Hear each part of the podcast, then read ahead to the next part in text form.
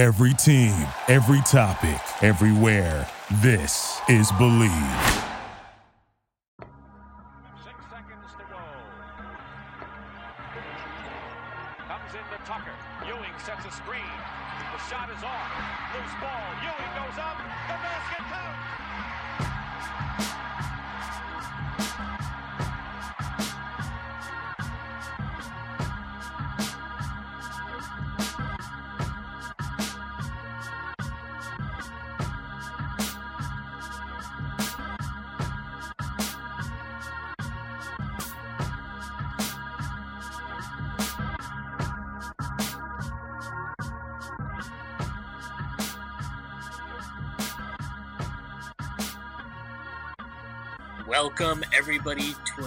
Episode of Strick And Roll. This is episode three. Uh, I am joined today by a first time guest, uh, I believe, on any of our pods. Uh, it is Simon. Uh, he runs the shot quality account on Twitter. Simon, what's going on? Not much, not much. Yeah, yeah. Uh, the shot quality account, uh, I get a lot of hate whenever I post a score that I, I, I think I was compared actually to the Democratic reaction of the 2016 election. Um, four I think I days ago, that. after Yeah. you saw that, yeah, after I posted the Knicks score, the Knicks expected score. Um, so uh, yeah, it's funny to be introduced based off my Twitter. uh, before we get started, I have to make the announcement of all announcements. Uh, the one I make every single episode now. Uh, we at the Strickland have a Patreon now. Uh, you can find it at patreon.com slash the Strickland or on our homepage at the strick.land. Pod Strickland on Mondays will remain free. Draft Strickland is free. Alex, Zach, and Matt's mail.bag week is free. Uh, and we will likely be adding another podcast to the lineup, which will also be free moving forward things that are changing. Pod Strickland on Friday with me and Prez, and my mailbag with Jeremy and Drew will be on the six dollar tier and above. Uh, my solo pod uh, will be on the nine dollar tier. But the reason to actually subscribe to that tier is not to hear more of me ranting and raving. It is for exclusive weekly articles from Jack Huntley and Matthew Miranda, two of the best writers around in the Knicksverse.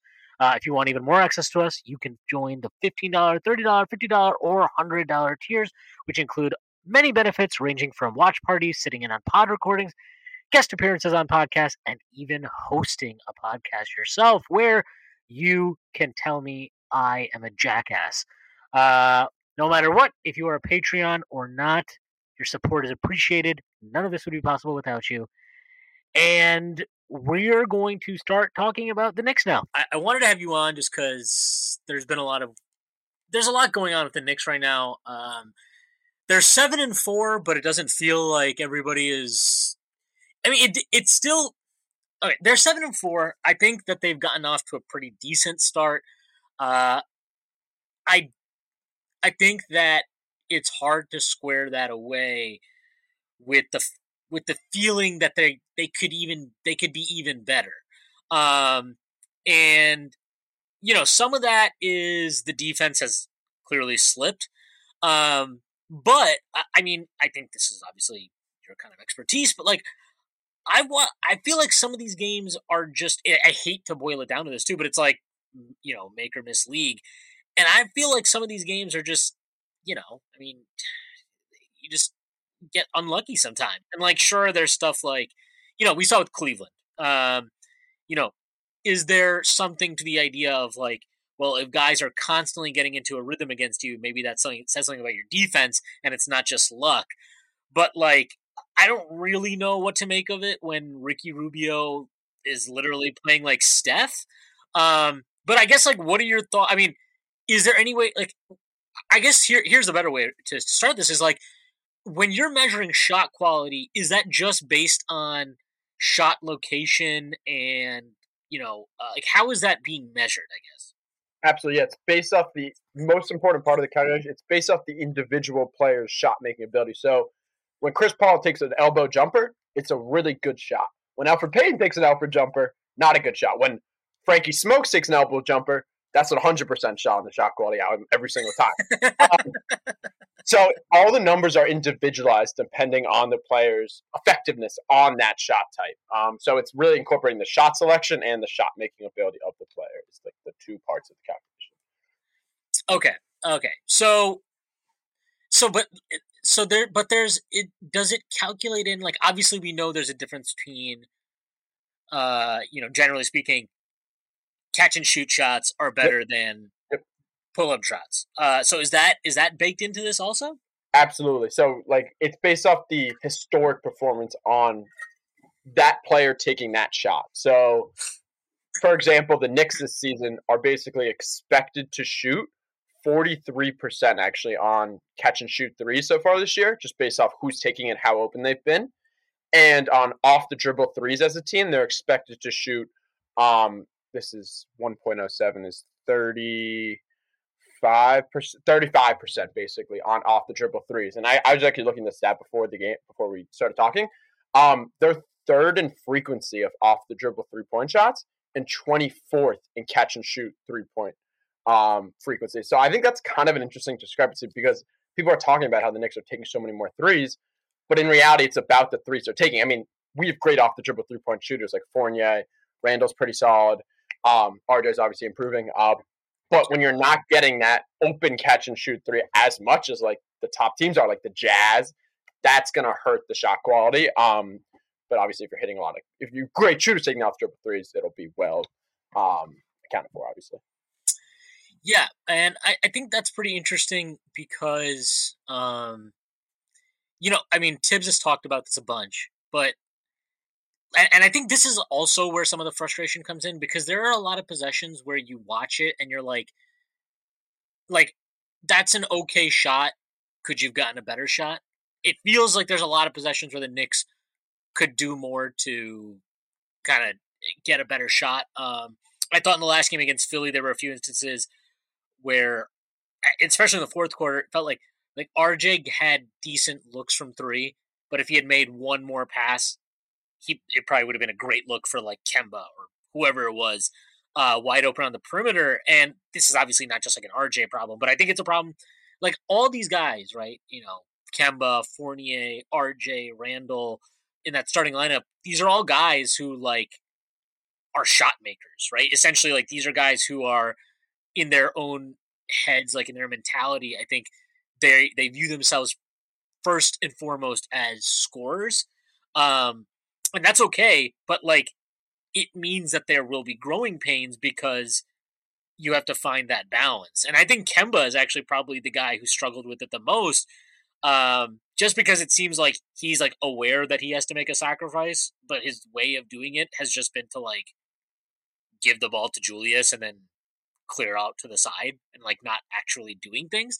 And it it also feels like he's when he is looking to score, it's like he's almost like only looking to get the pull up three, and then it's you know he very rarely is comfortable pulling up inside the arc now. It seems, and he is very, very infrequently getting to the rim. Uh, I don't know if that's stuff that you measure, but like, I mean, yeah. does that show up in your numbers at all? These kind of things, or is that you know not so much? Oh, absolutely, absolutely, they do. Um, I mean, what I find so fascinating about the Knicks and really the ball handlers, like you just mentioned, they're all shot makers, and they they want to be. They have the mentality of being a shot maker.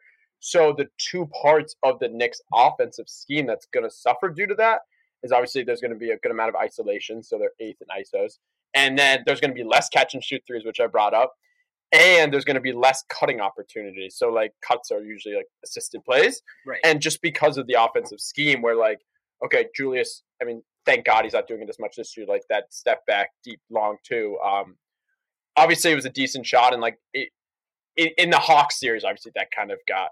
Uh, exposed a little bit when he when there would be that soft double with Clint, uh, but whatever um, yeah, just like finding ways to get more assisted uh, shots. I think I, I feel like it's got to be like a change to the offensive scheme. Like I do love, um, I do love the change and the evolution from last year to this year. It's kind of crazy how big of a jump they've really made in three point attempt rate. But it's really about the the type of threes they're getting is um, what I think is even more important than just taking a lot of them. Yeah, uh, I, I, mean, Thibs just talked about that. He talks about that all the time. Yeah, he does. he always talks about that. You know, you want to get good threes, not you know, you want to get good threes or great threes. You don't want to just take X amount of threes and that be that. You know, have that be it. Um, I, I wonder. Uh, you know, some of it is kind of interesting. Like, uh, by your by your numbers, are the Knicks are they underperforming from three, like percentage wise, or Yes. and and also like are they be getting a bit unlucky defensively uh, from in terms of opponents shooting from three? No. So offensively, they're expected to shoot three percent better than they are right now. So they're shooting thirty-seven percent from three currently, and they're expected to be shooting forty percent as a team, based off the, how open the shots are, who's taking it. Um, so that's good. So obviously, there's some positive regression in that sense.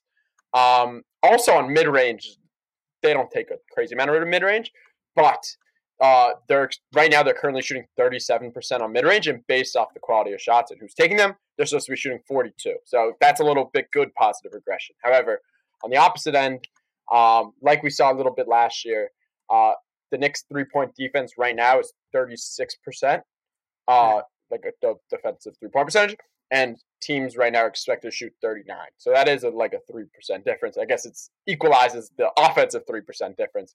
Um, so in summary, they're not I think they're playing right at as they should perform through the 11 game stand. And it's not, and it's so fascinating because when you take this many threes, there's just going to be so much volatility and variability in how much you score and how different the shot quality looks to the actual score. Um, just because you could have those games where you shoot 10%, 15% from three. Uh, but overall, from a team standpoint, I think they're literally right where they should be um, from a shot quality to an actual record standpoint.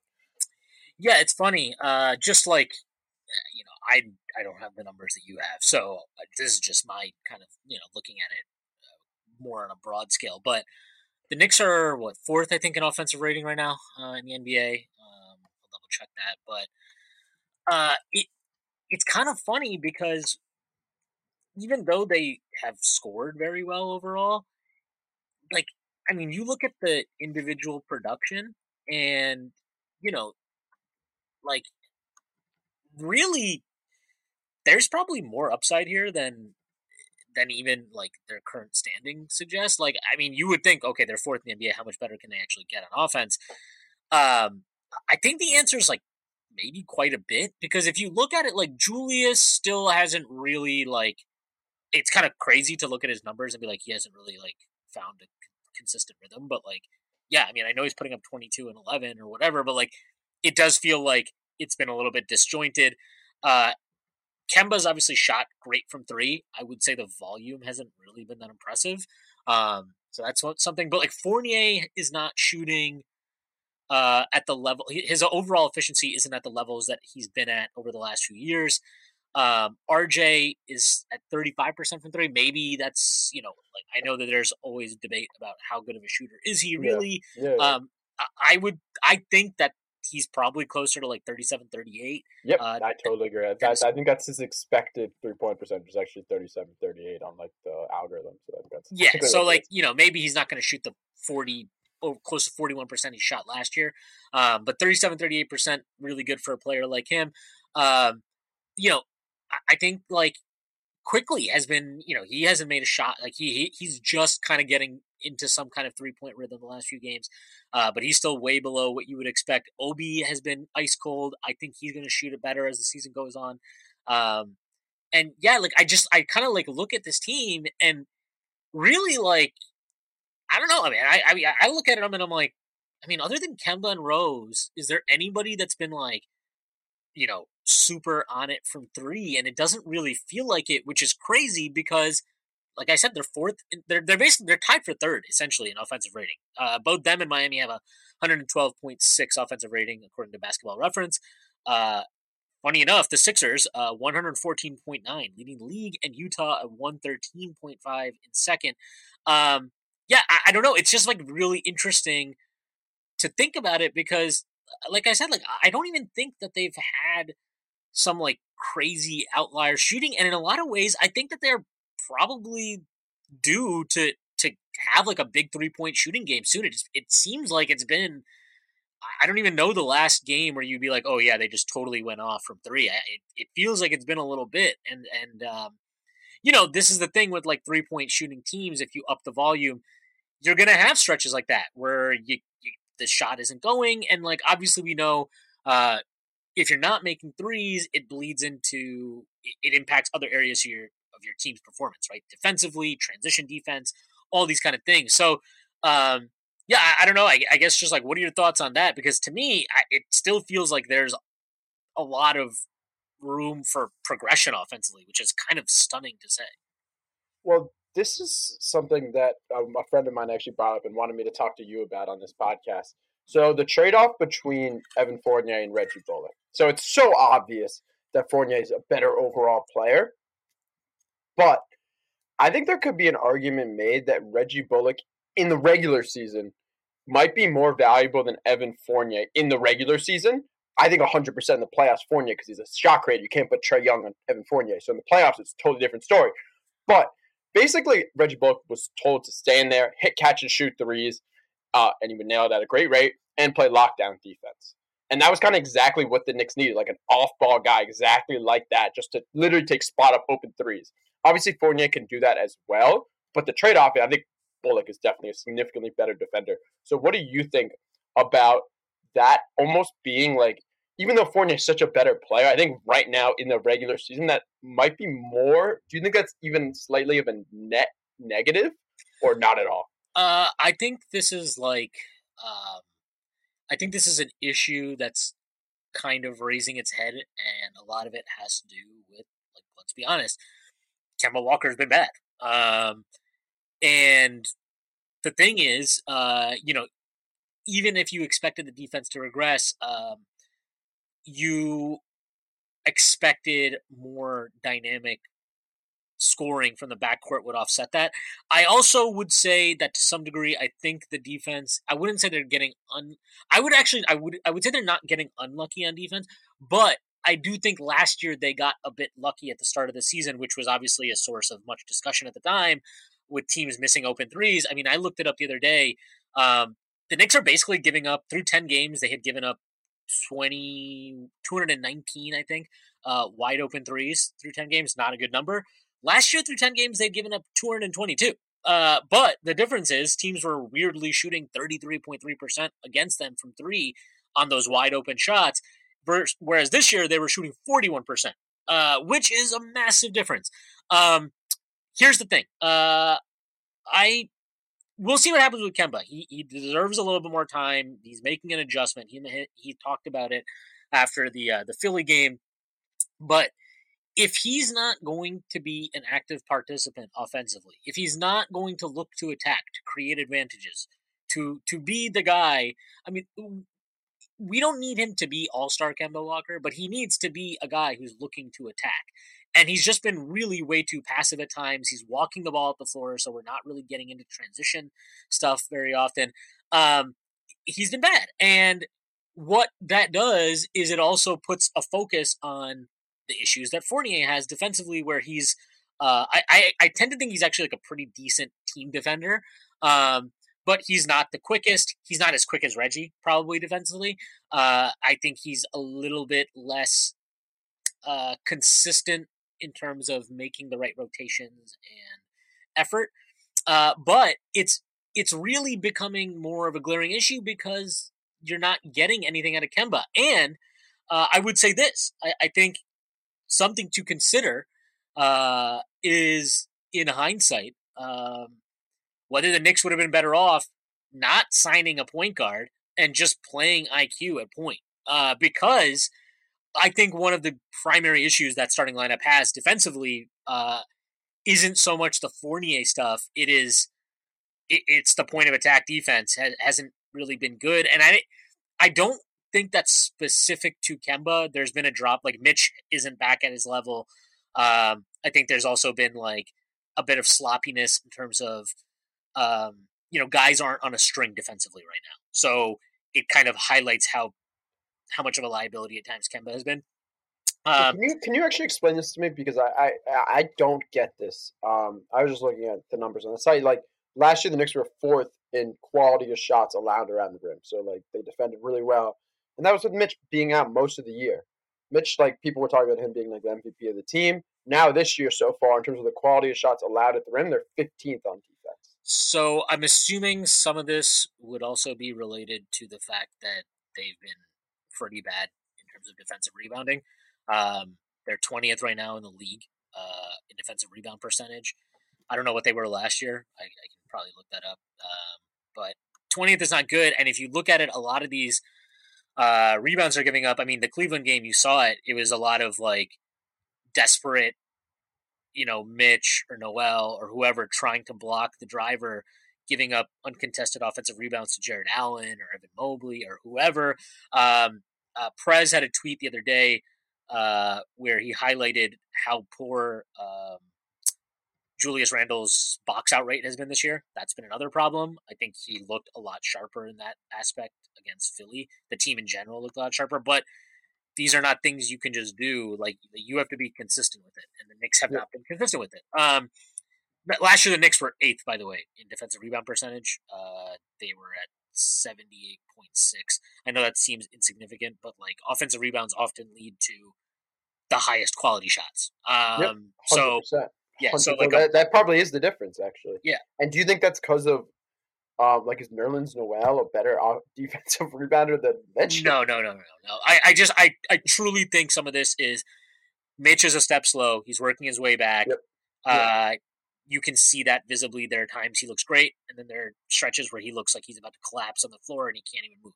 Um, Randle, I, I, I think he's really struggling to find like some of his offensive struggles, I think he's let that impact his effort and energy doing some of the stuff that made him so impactful last year defensively in terms of rotations, in terms of boxing out, uh, stuff like that. So I think that's something that he, I, you know, he he was pretty open about it after that Cleveland game that he needed to bring better energy. He needs to be set a better tone.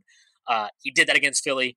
He has to keep doing that. Uh, I think, and, and this is where I was going with it. Like Quickley, right now, uh, because there's been a bit of a drop off on the back end defensively. He might represent. I mean, not not Mike. He is the next best point of attack defender on the roster. Uh, he consistently fights over screens. I think his defense is pretty seriously leveled up this year. Um, I know that the benches on off stuff is ridiculous. Um, like literally all of them have like crazy on off splits. But um, to me, Quickley is a big reason why they've been really, really effective defensively with those bench units. Um, I just think they need. I never thought of him. I never thought of him as like a defender, like a pass. Like I obviously know he's like super quick, just like the offensive end, like getting guys defender. But I didn't even like really like. I thought he was a neutral defender. I didn't think he would be our best defender. That's interesting. Yeah, I mean, I've always thought he's. I thought last year he was underrated defensively. He came. It's really weird. Like his reputation uh, as a prospect coming into the NBA, like if you look at the stuff at Kentucky, most of it has him as like, yeah, he's a good defender. He's a really good team defender. All that stuff says it. And I, I don't know why it happened, but it felt like last year he got labeled as some kind of defensive liability just because there would be times where like he'd get switched on. Like, I mean, he played the two, right? Like he plays the two pretty often. So there are nights where he's just giving up size. And like, sure, there are times that a, a wing can, can bully him and, and take him down low. But like, all things considered, doesn't happen that often. And it's because he's got long arms he's got a strong lower body. Um, his legs, if you look at him, he's very sculpted, uh, super thick. So I just think that like he's really underrated defensively. Um, and to your point about Fournier, um, I think like you know I asked this question on the mailbag. I don't know if they answered it, uh, but I did ask it. In hindsight, uh, if the Knicks, because I do think that Grimes is ready to play right now, and I think Thibs likes him, but he can't he won't play him right now, right? Because he he's got no. his guy. Like he's he's got the ten guys that he expected to play coming into the season. He doesn't change. He's not not very malleable when it comes to lineups. yeah, and I, I mean I, I kind of get it. Like he he look he, he can't punt on Kemba yet. You know you can't do that. Uh, Fournier got a contract. They're gonna play him. Burks got a contract. He likes him. He likes that was that was the Burks was the one. I think they signed him. Did they sign him before they got Kemba? Yeah. That was the one that uh, that one bothered me a little bit. Like he was really good last year, and we needed like that shot creator there, but he's so like he's just a worse version of Fournier. I feel like.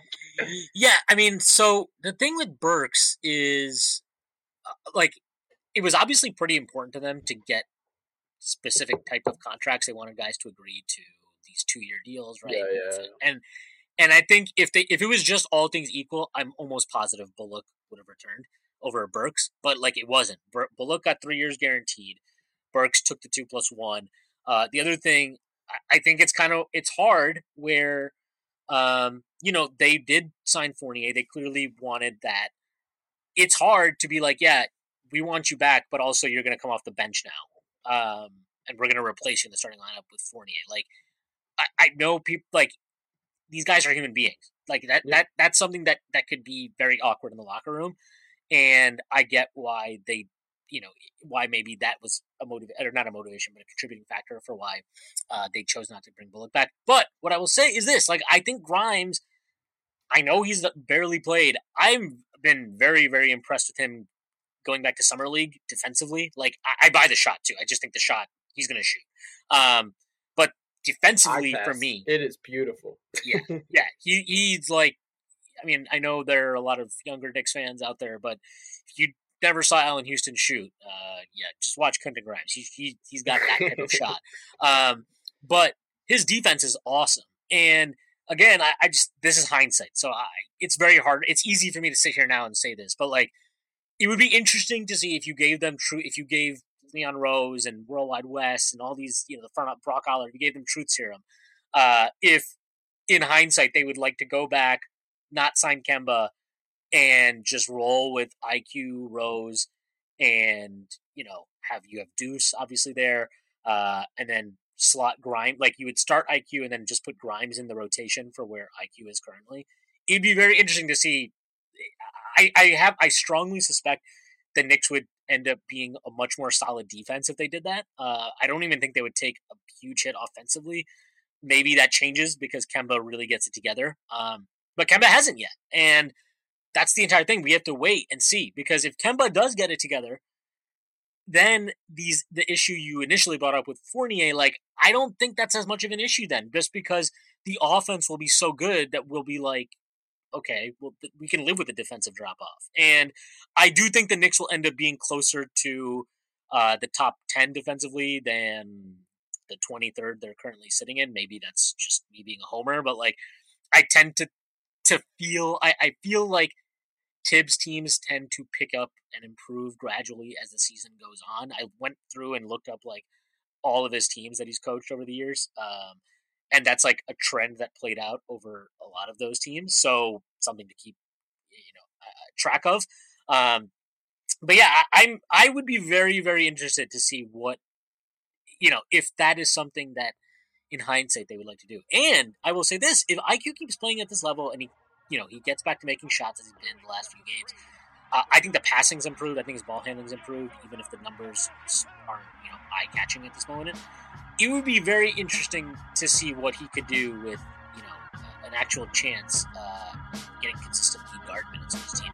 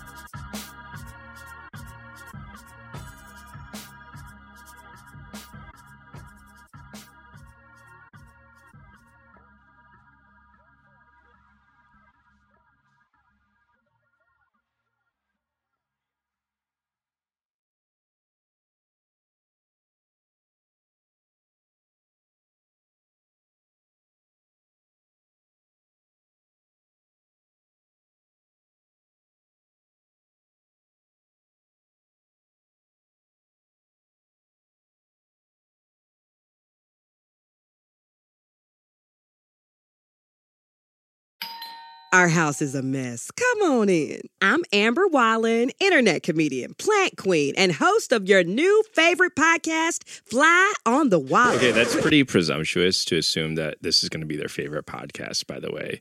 Like, come on, Amber. Anyway, that wasp that you just heard interrupt me is my husband. And co host Benjamin Wallen, also a comedian, and I host people at our home. I have a great wine collection in my cellar. Well, you it's not a mean cellar. the mini fridge? It's a mini It's a mini yeah. fridge. New New episodes of Fly on the Wallin drop every Wednesday. Listen in as we discuss relationships, books, and keeping our sweet baby kid alive while we make laughs on the internet. Subscribe to Fly on the Wallin wherever you get your podcasts.